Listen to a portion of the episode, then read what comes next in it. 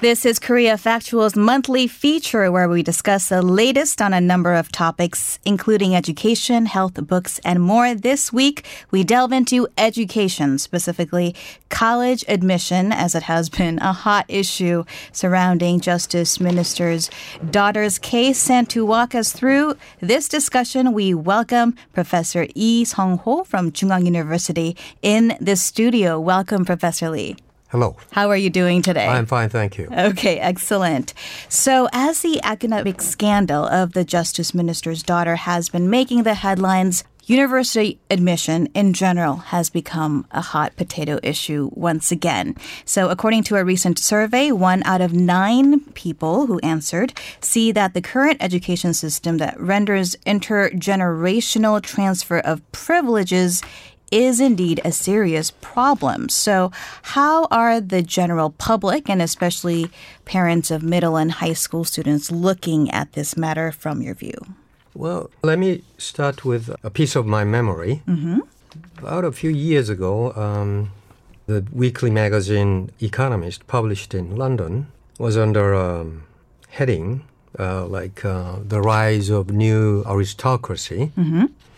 And it had a an illustration in which small children were wearing hats of the most prestigious universities in the United States. And recently, in Europe, including the United States, many educational theorists um, have raised the issue of meritocracy. So, what I'm trying to say is that um, it is not uniquely a Korean phenomenon. Mm-hmm what you call intergenerational uh, transfer of status, position, or prestige. Or educational benefits. Or educational benefit.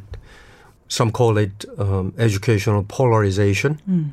I have no intention to say that we can just simply ignore this. This is one of many serious social or educational problems.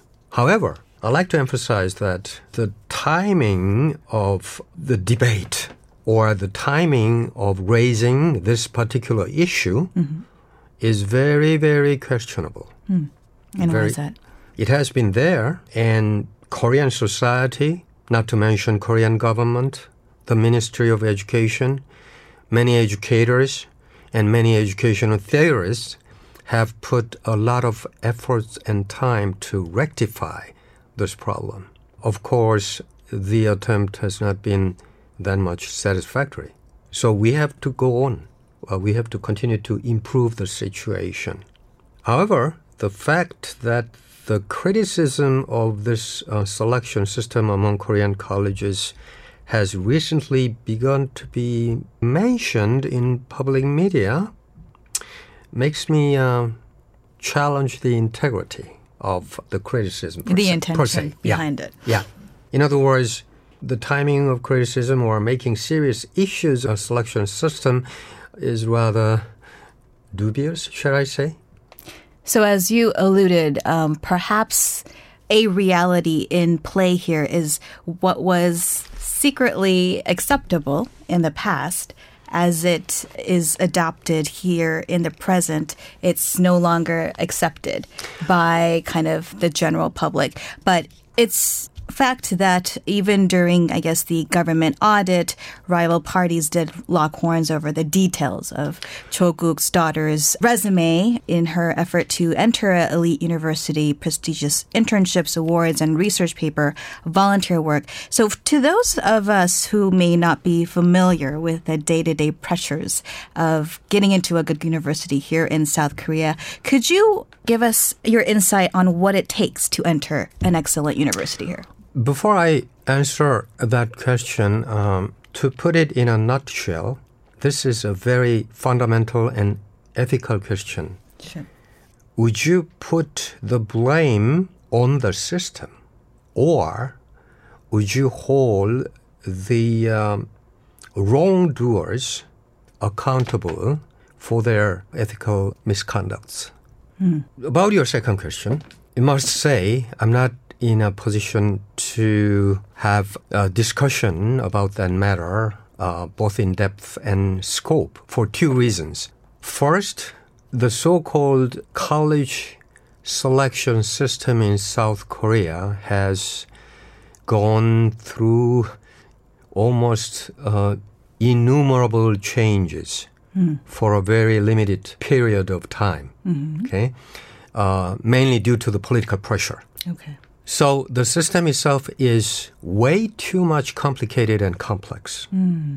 Even the university faculty members do not have very clear knowledge about the system unless they are part of the uh, selection process. Ah, Yeah. interesting. Um, this makes the matter uh, very, very serious. What I mean is, students and uh, parents are confused.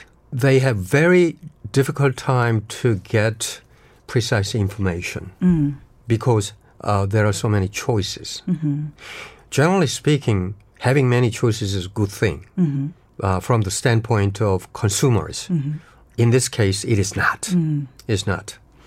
Why has it been so much uh, so-called diversified or variated? It is mainly due to the political pressure.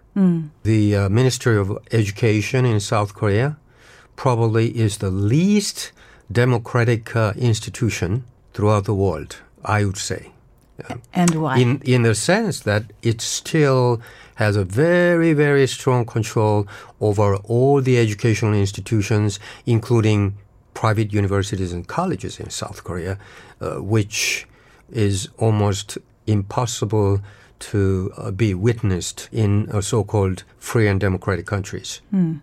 so some say you would need to be born with a silver spoon to get a easy admission into university. How much would you say parents' wealth then influences children's education? if you are born with um, silver spoon in your mouth, you're not simply getting an advantage in the field of education. You know, you're likely to uh, uh, enjoy um, so many kinds of advantages. I would say that would be an exaggeration. Okay. Yeah, that would be an exaggeration. Sure. So, according to one lawmaker, four out of 10 Seoul National University's freshmen, Seoul National University, of course, being the top university here in Korea, are from so called elite schools, such as foreign language high schools, science high schools, etc., etc. And even uh, Choguk's daughter was a graduate of one such high school. There has been quite a bit of controversy over the school designation. So I believe you've actually written on this uh, issue. Could you tell us what these special purpose high schools do and their place in the education spectrum? Well, the origin of so-called these um, uh, specialized high schools has a lot of things to do with the idea of giving students and parents choice in terms of uh, making a decision about what kinds of schools they or their children uh, want to advance. Because, like I said, in South Korea, educational system uh, has been very, very highly uh, centralized and controlled by the government.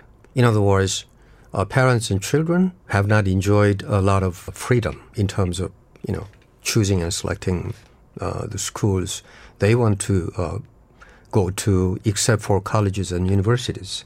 The Sky universities, Um, the best ones. Well, they are the best ones, but not all the universities in, in South Korea are sky universities. Right. These so-called specialized high schools started with um, very specialized purposes of um, education. What I mean is uh, very specialized emphasis of education like science, uh, art, uh, or foreign language. In a very short history, these specialized high schools have undoubtedly produced some negative side effects, which have been very uh, controversial in um, South Korean society, which is uh, mainly about the true spirit of meritocracy, to use uh, a kind of educational terminology, uh, equity. I mean, not equality, but, but equity. It's a combination of equality and fairness. Okay? I admit that. But I like to raise a counter argument, which is uh, is there any um, system devised by human beings perfect? No. They all have created some kinds of side effects, negative side effects, uh, they have not anticipated. So, abolition or annihilation of these specialized high schools is not a very desirable solution.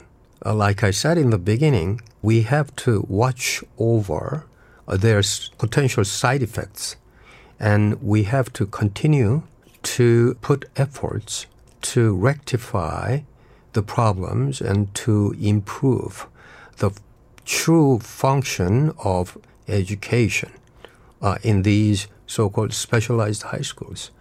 Uh, that is that is my point. Okay. Well, I'm afraid we are out of time. So, Professor Lee Sung Ho from Chungang University, thank you for sharing thank your you. insights thank on you very Korea's much. education system. Thank you very much. All right, coming up in the next hour, we will have a special discussion with experts about the Busan International Film Festival as well as the 100th anniversary of Korean cinema. So do stay tuned.